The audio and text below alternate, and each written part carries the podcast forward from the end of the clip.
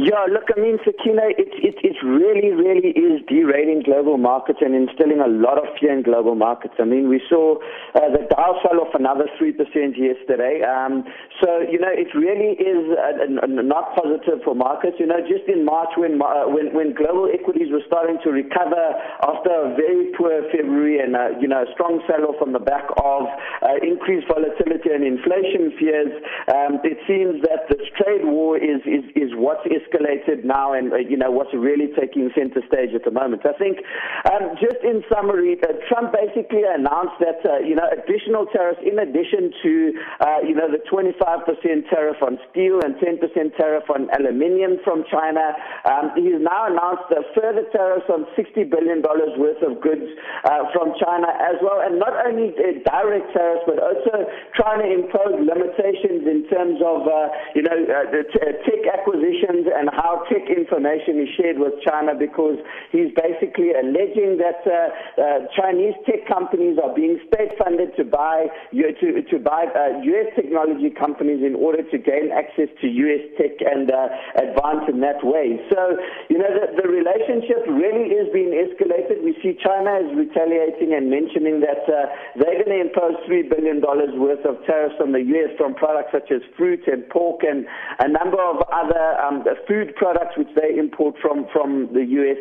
Uh, so, Sakina, this only ends one way and ends fairly badly, and the markets are definitely pricing that in, and we're seeing the panic reverberate through the global market as this could potentially have a significant impact on global growth into the medium term as, uh, you know, the rest of the world is roped into this trade war, and ultimately the only loser from a trade war is the end consumer as prices of everything go up.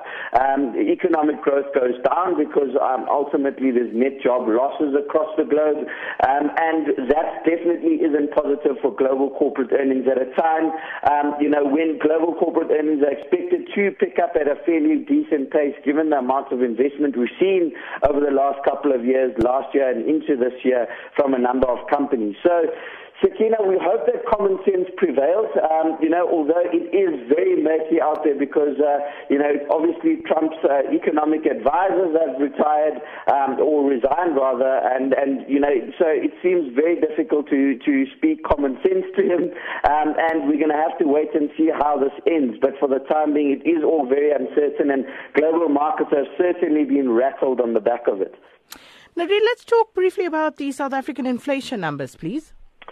Yeah, it came out earlier this week, Sakina. I think, uh, you know, much lower than expected, which is very good news for consumers, actually, because uh, the pressure is mounting on the Reserve Bank to start cutting interest rates, given that inflation is so weak and uh, inflation is deteriorating, rather, or declining, and um, you know, the, and, and, and growth still remains fairly weak. So, uh, inflation coming in at four percent year on year um, for the for the month of February. Um, you know, 0.8 percent increase month on month, and this is below the 4.2 percent that uh, for the month of January, and below market expectations of 4.1 percent for year on year in the month of February. So, Sakina, we continue to see the strong rand, um, you know, well-contained oil prices, and also um, declining food inflation filtering through because it's rained and, you know, the crop harvest, a record crop harvest last year.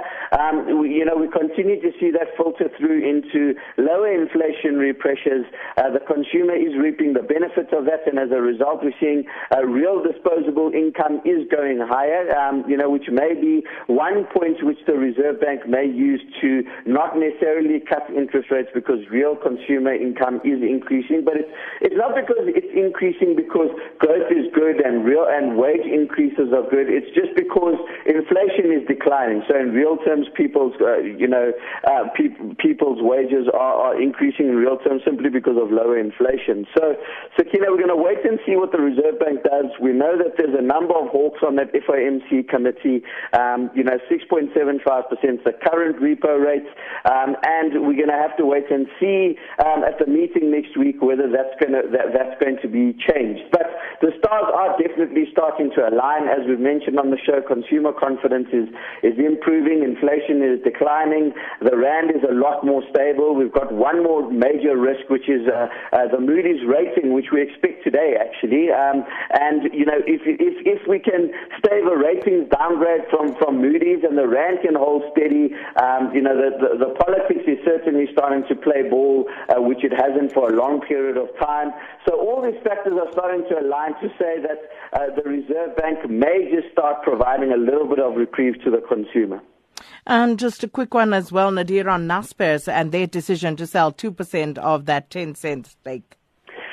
Yeah, Sakina, I mean, this is a really, really big news story because we know, you know, uh, uh, Tencent has been uh, the, gold, the, the, golden within the Naspers stable for pretty much the last 18 years, 17 years. You know, in 2001, they paid, uh, you know, something like a $150 million for a stake that's worth something like $10.6 billion today, you know. So they've seen a multiple fold increase um, in the value of that Tencent stake. Uh, they're realizing something of that that uh, capital gain now by liquidating that stake. And the reason they're giving is that they're saying uh, they need to reshift and reallocate funds to fund their e-commerce businesses, their deliver, their food delivery platforms, and uh, their e-commerce businesses uh, across the rest of the world, which are all still in a developmental phase. And as a result of that, uh, a lot of those e-commerce assets still uh, making losses and still requiring a fair amount of investment in order to reach break-even level.